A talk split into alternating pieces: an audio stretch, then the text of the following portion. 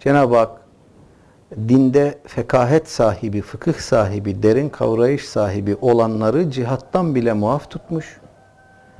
Topyekün cihada çıkmayın, içinizde bir grup kalsın. Onlar kardeşleri dönüp yanlarına geldiğinde onlara emri maruf nehi münker yapsın. Hakkı hakikati onlara hatırlatsın.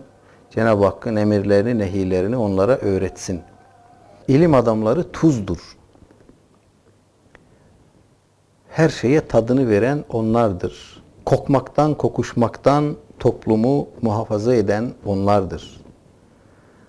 Tuzunuzu kaybettiğinizde ya da tuz koktuğunda e, hayatınızın kokuşmaması mümkün değil.